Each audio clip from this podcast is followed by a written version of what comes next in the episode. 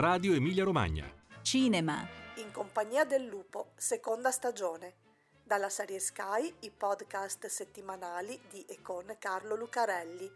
Ottavo e ultimo episodio, Mulan l'immortale. Buon ascolto.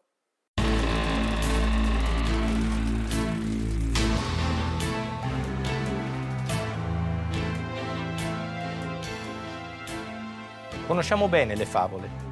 Ce le hanno raccontate così tante volte che ormai non hanno più segreti. Conosciamo i meccanismi, la morale, sappiamo perfettamente chi è il buono e chi è il cattivo. Il lupo, naturalmente. Ma è davvero così? Insomma, siamo sicuri che il cattivo sia proprio il lupo? In compagnia del lupo, il cuore nero delle fiabe. Nuovi episodi del podcast tratto dalla serie di Sky Arte con Carlo Lucarelli. Buon ascolto.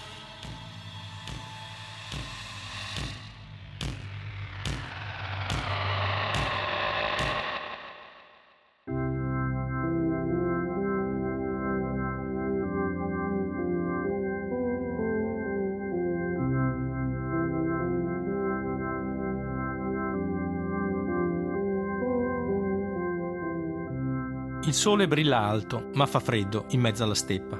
Le nevi si sono quasi completamente sciolte e tra la vegetazione verdissima ci sono ancora delle grandi chiazze bianche. Non sembra esserci anima viva. Invece, lassù, su un piccolo promontorio, c'è un gruppo di persone. In silenzio si avvicinano ad uno spiazzo dove la terra è stata smossa. Vestono pellicce di animali, larghi pantaloni e portano armi lucenti. Hanno grossi copricapi che incorniciano i loro visi dalla pelle olivastra e profondi occhi neri di forma allungata. Sono potenti guerrieri. Il punto verso cui camminano in silenzio è un luogo di sepoltura e alcuni di loro trasportano un corpo disteso su delle assi. È il corpo di una giovane donna che avrà al massimo vent'anni, ha lunghi capelli neri e piccole cicatrici sul volto, come dei graffi. Ha mani forti, come anche le braccia e le gambe Indossa abiti simili a quelli dei guerrieri che la stanno accompagnando nel suo ultimo viaggio. Quando la posano a terra, mettono accanto a lei della giada, che è di buon auspicio, del piccolo vasellame e anche le sue armi, la spada, l'arco e le frecce. Poi gli uomini la guardano e l'ultimo saluto, l'ultimo omaggio al coraggio di quella giovane donna guerriera che ha combattuto con loro. Quella ragazza, che viene sepolta in abiti da combattente, è stata una donna dinamica, che ha usato il suo corpo per difendere la sua terra e forse anche per conquistarne altra per il suo popolo. Basta guardarla per capire che è allenata ad usare le armi e le sue cicatrici parlano di scontri con nemici agguerriti. Quello potrebbe essere il funerale di Mulan, la leggendaria eroina cinese, se fosse morta in battaglia. La sua è una storia antichissima, ma farla conoscere a tutti è stata la Disney, con un cartone animato del 1998 e poi, più recentemente, con un film con attori in carne ed ossa.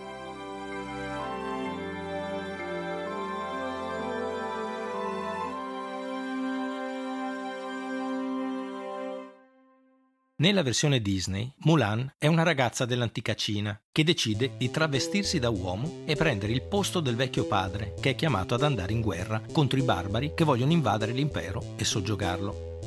La ragazza parte di nascosto e affronta un duro allenamento con la paura costante di venire scoperta e di gettare il disonore sulla sua famiglia. Perché in Cina le donne non sono fatte per combattere, devono restare a casa e occuparsi delle faccende domestiche, oltre che dei figli. Mulan fa tutto questo perché non vuole che il padre muoia in battaglia. Sente la responsabilità di dover fare qualcosa per lui, ma quando si trova a combattere scopre il suo valore.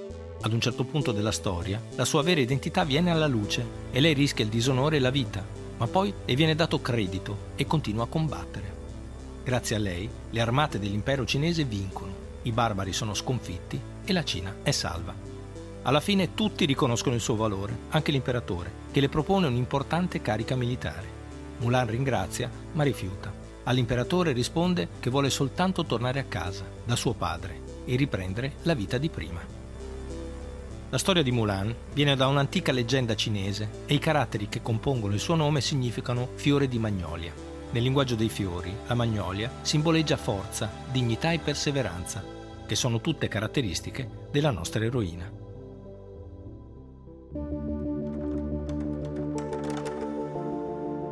Sembra un nome di fantasia, costruito apposta, e infatti non ci sono certezze che Mulan sia realmente esistita anche perché della sua storia circolano molte versioni.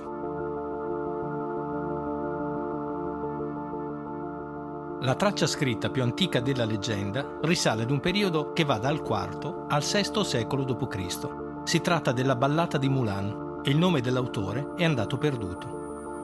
La storia raccontata nella ballata di Mulan è molto simile alla versione della Disney, a parte il fatto che quando la guerra finisce e la ragazza torna a casa, nessuno ha scoperto il suo segreto. Nessuno sa che è una donna. Dopo aver indossato l'armatura per 12 anni, Dopo aver passato un duro addestramento militare e aver combattuto contro gli invasori dell'impero, Mulan riprende finalmente le sue sembianze femminili. Da sola, nella sua stanza, indossa un bel vestito, si pettina i capelli e si colora il viso con un impasto di fiori gialli. La guerra è finita. Tutto sembra tornare alla normalità, ma non è così. Quando Mulan esce di casa, i suoi commilitoni scoprono che si tratta di una donna. Allora, di fronte al loro stupore, la ragazza dice una cosa molto importante. Dice, quando due conigli corrono sui prati, come fai a capire se sono maschi o femmine? Anche se in abiti femminili e con il viso truccato, resta ancora la giovane guerriera che corre lungo spazi senza limiti, affrontando con coraggio la battaglia che di solito è un affare da uomini. Sono tanti i rischi che corre, anche se quello di venire uccisa per mano di un nemico forse non è il peggiore, come dimostrano le tante versioni che sono state raccolte nel corso dei secoli e che hanno reso la figura di Mulan immortale. In una di queste versioni, una volta tornata a casa vincitrice, Mulan non riceve alcun riconoscimento per il suo valore, anzi, viene costretta a sposarsi con un matrimonio combinato dai suoi genitori. In un altro racconto, poi, viene accusata di voler spodestare il potere imperiale. Un antico oracolo aveva previsto che sarebbe stata una donna con il suo nome a mettere fine alla dinastia, quindi a Mulan, per dimostrare la propria buona fede, non resta che suicidarsi. Il suicidio è la conclusione anche di un'altra versione, molto posteriore, risalente al 1695, durante la dinastia Ming. Sui Tang Romance è il titolo. Qui Mulan vive nel regno di un Khan, un nobile signore della guerra di origine mongola o turca, che in quel momento è alleato dell'imperatore cinese contro altre tribù di invasori. Non è una cosa strana nella millenaria storia dell'Asia centrale. Quei territori sono stati contesi da molte popolazioni, cinesi, mongole, turche, che spesso si sono fatte la guerra, oppure si sono alleate tra loro, mescolando le loro usanze e i loro costumi. Sui Tang Romance è ambientato proprio in uno di quei momenti di alleanza.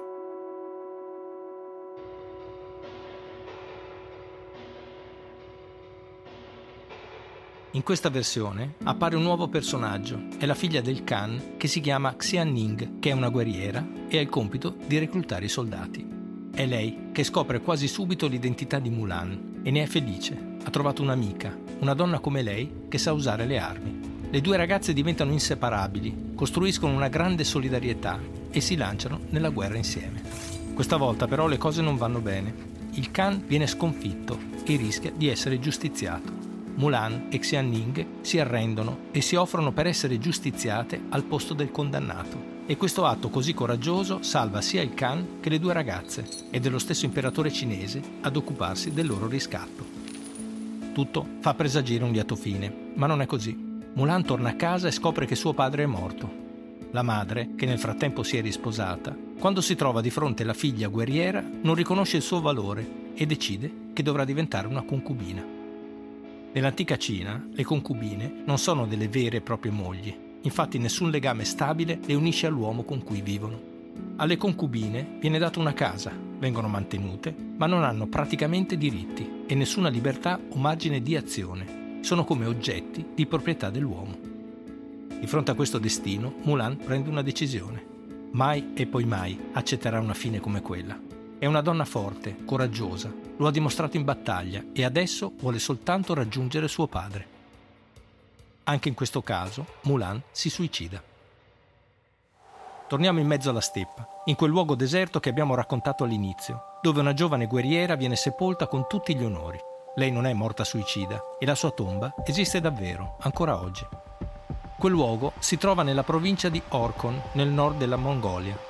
Da qualche anno, due bioarcheologhe americane che si chiamano Christine Lee e Yahira Gonzalez della California State University stanno facendo scavi nella zona e hanno trovato resti di numerosi guerrieri. Tra i resti riportati alla luce ci sono i corpi di due donne, una sui 20 anni e l'altra sui 50, che potrebbero essere state antiche guerriere. Esaminando i resti ossei, soprattutto quelli delle mani e quelli della colonna vertebrale, le due archeologhe si convincono che le donne sepolte potevano essere delle abili atlete, abituate ad andare a cavallo e a tirare con l'arco. Su entrambi i corpi, infatti, sono presenti dei segni di trauma sulla colonna vertebrale, una lesione comune in chi va a cavallo, mentre sulle mani ci sono indizi di un movimento ripetuto dei pollici, come si osserva solitamente negli arcieri. Quelli sono i resti di due donne abituate a combattere e ad andare a cavallo. Secondo le due ricercatrici, la leggenda di Mulan si ispira a donne come quelle. Le tombe, tra l'altro, risalgono al IV secolo d.C. e come abbiamo detto, la prima traccia scritta della storia di Mulan è di poco posteriore. Ma c'è un problema perché Mulan è un'eroina cinese, mentre quelle sono tombe di guerriere mongole e le donne mongole sono diverse, sono particolari. In quel periodo in Mongolia godono di una parità di genere e di una libertà più uniche che rare in tutta l'Asia. Le donne mongole possono combattere insieme agli uomini per difendere le case e il loro villaggio, mentre questo in Cina non avviene. È una scoperta importante perché è probabile che il personaggio di Mulan sia ispirato dalle donne mongole, da donne che possono correre e impugnare un arco, possono fare la guerra senza travestirsi da uomini, donne che non hanno bisogno di fingere. Ma allora come mai Mulan è diventata un'eroina cinese? Come mai dalla normalità delle donne guerriere mongole è nata l'eccezione della giovane combattente cinese? Innanzitutto c'è un motivo culturale. Le popolazioni mongole di quel periodo tramandano tutto oralmente perché non hanno ancora inventato la scrittura. Sono popoli militarmente evoluti, hanno armi di metalli resistenti grazie ai commerci che hanno con le popolazioni di tutta l'Asia, fino alla Persia e all'Europa orientale. Ma sono nomadi e probabilmente a loro scrivere non serve. La scrittura arriva tra i mongoli soltanto molti secoli dopo, con Gengis Khan, tra la fine del XII secolo e l'inizio del XIII.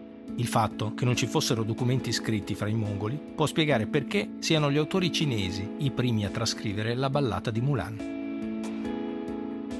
Tra le varie versioni della storia di Mulan raccontate dagli autori cinesi, ce ne sono alcune che sembrano voler adattare la vicenda alla loro cultura e mentalità, denigrando anche in parte la figura della ragazza. Mulan, costretta al suicidio, significa che in quella società non c'è spazio per una come lei. Allo stesso tempo è importante notare la popolarità che la leggenda di Mulan ha mantenuto nei secoli. Anche se a volte l'accento è stato posto su altri aspetti della vicenda, come la pietà filiale o lo spirito patriottico, Mulan ha continuato a sopravvivere. La ragione profonda potrebbe essere che la storia di questa donna fuori dagli schemi, questa donna che ha deciso di correre, ha continuato ad essere raccontata in relazione alla triste condizione della donna nella Cina feudale. Questa donna eccezionale può essere fonte di ispirazione per tante altre donne che invece sono in gabbia.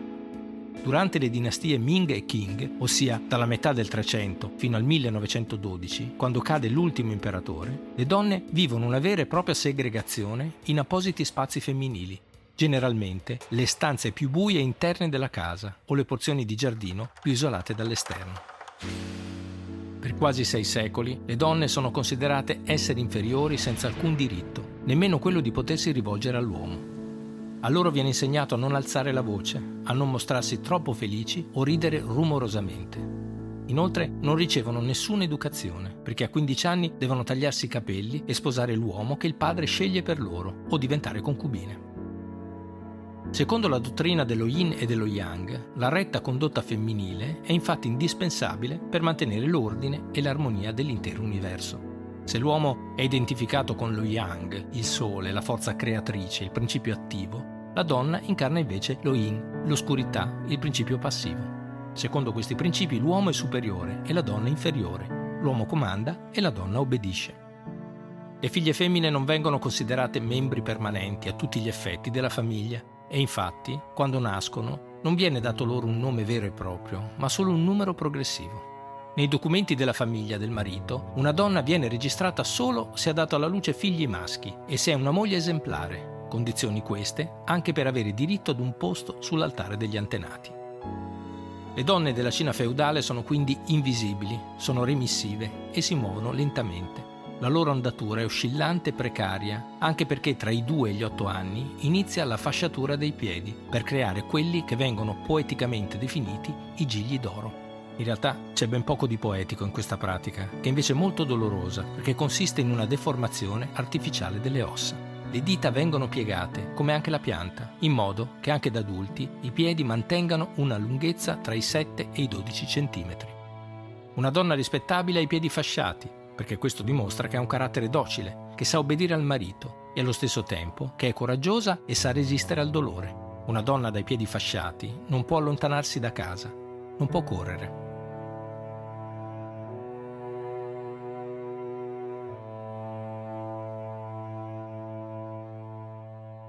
La pratica dei piedi fasciati sopravvive in Cina per più di 1500 anni e con essa anche un modello di donna sottomessa e ai margini. Pare infatti che la fasciatura dei piedi si sia sviluppata negli ambienti di corte fra il IV e il VII secolo d.C., soprattutto fra le danzatrici e le concubine imperiali. Il periodo è lo stesso in cui nasce la leggenda di Mulan. Di dinastia in dinastia, questa usanza rimane, fino all'ultima, la dinastia Qing, di origine mancese, che nel 1902 emana i primi editti per la sua abolizione. Tuttavia questo non basta per far finire questa pratica millenaria e non basta nemmeno la caduta imperiale e la nascita della Repubblica Cinese nel 1911, che inizia a combatterla come illegale. Soprattutto nelle zone rurali questa pratica persiste ancora per decenni e in alcune province remote, come lo Yunnan, è sopravvissuta fino agli anni 50 del XX secolo. Tornando a Mulan, come abbiamo detto, nella Cina feudale e forse anche dopo, una donna come lei rappresenta un modello di donna rivoluzionario. La sua origine è probabilmente mongola e anche se la sua storia è sopravvissuta, in quelle terre ha prevalso la cultura delle discriminazioni di genere. Anche le donne mongole col tempo hanno perso la loro indipendenza, tanto che lo stesso Gengis Khan aveva tante mogli e tante concubine. È come se di quella civiltà che riconosceva alle donne il loro valore sia rimasta soltanto Mulan, che da una parte è soltanto il pallido ricordo di qualche cosa che era e che adesso non è più, e dall'altra è il simbolo del desiderio di libertà delle donne cinesi. Tuttavia, la fama di Mulan non si è fermata alla Cina. Oggi in tutto il mondo, anche grazie ai film della Disney, Mulan incarna un archetipo, quello della ragazza, della donna che non si arrende, che non accetta un destino che altri le vogliono assegnare, che combatte. Anche per questo affascina così tante donne e tante bambine che leggono la sua storia. L'archetipo della donna combattente nel mondo di oggi è incarnato anche da altre donne che come Mulan hanno imbracciato le armi e deciso di lottare sono per esempio le donne kurde della regione siriana del Rojava, che nella guerra terrorismo islamico si sono riunite dall'aprile del 2013 nell'unità di protezione delle donne, dando vita a una brigata tutta femminile della milizia popolare.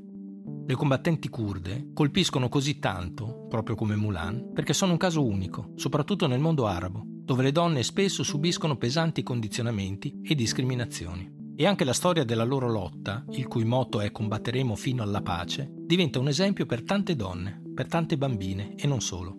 La scrittrice Vicky De Marchi ha scritto un romanzo per ragazzi dal titolo Dentro al cuore di Kobane, dove racconta la storia di due ragazzine kurde che decidono di partire da casa, di lasciare le loro famiglie e di raggiungere una brigata di donne combattenti nella regione del Rojava, in Siria.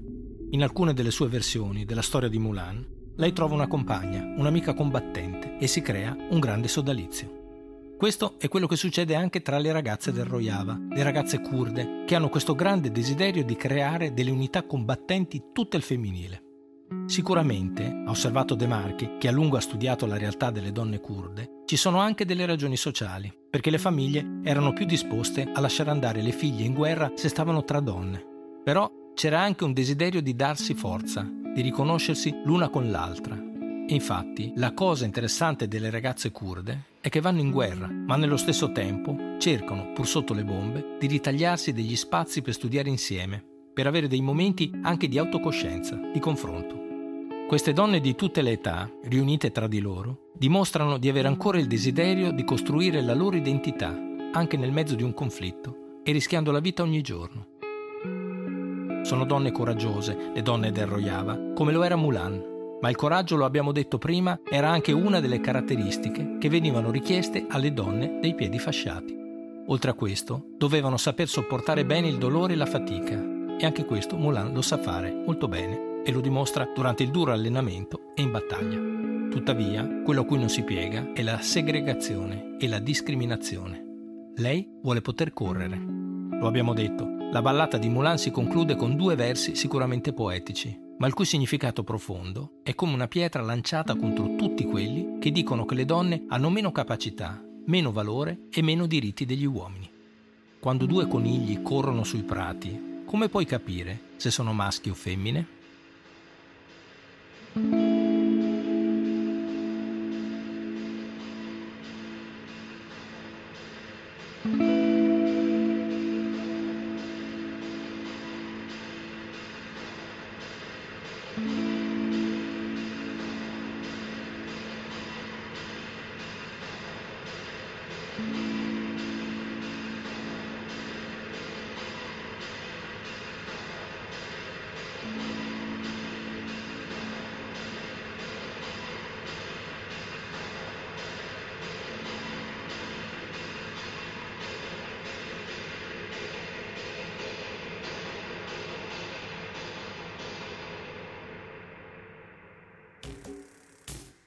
La serie TV in compagnia del lupo, il cuore nero delle fiabe, è disponibile su Sky e Now.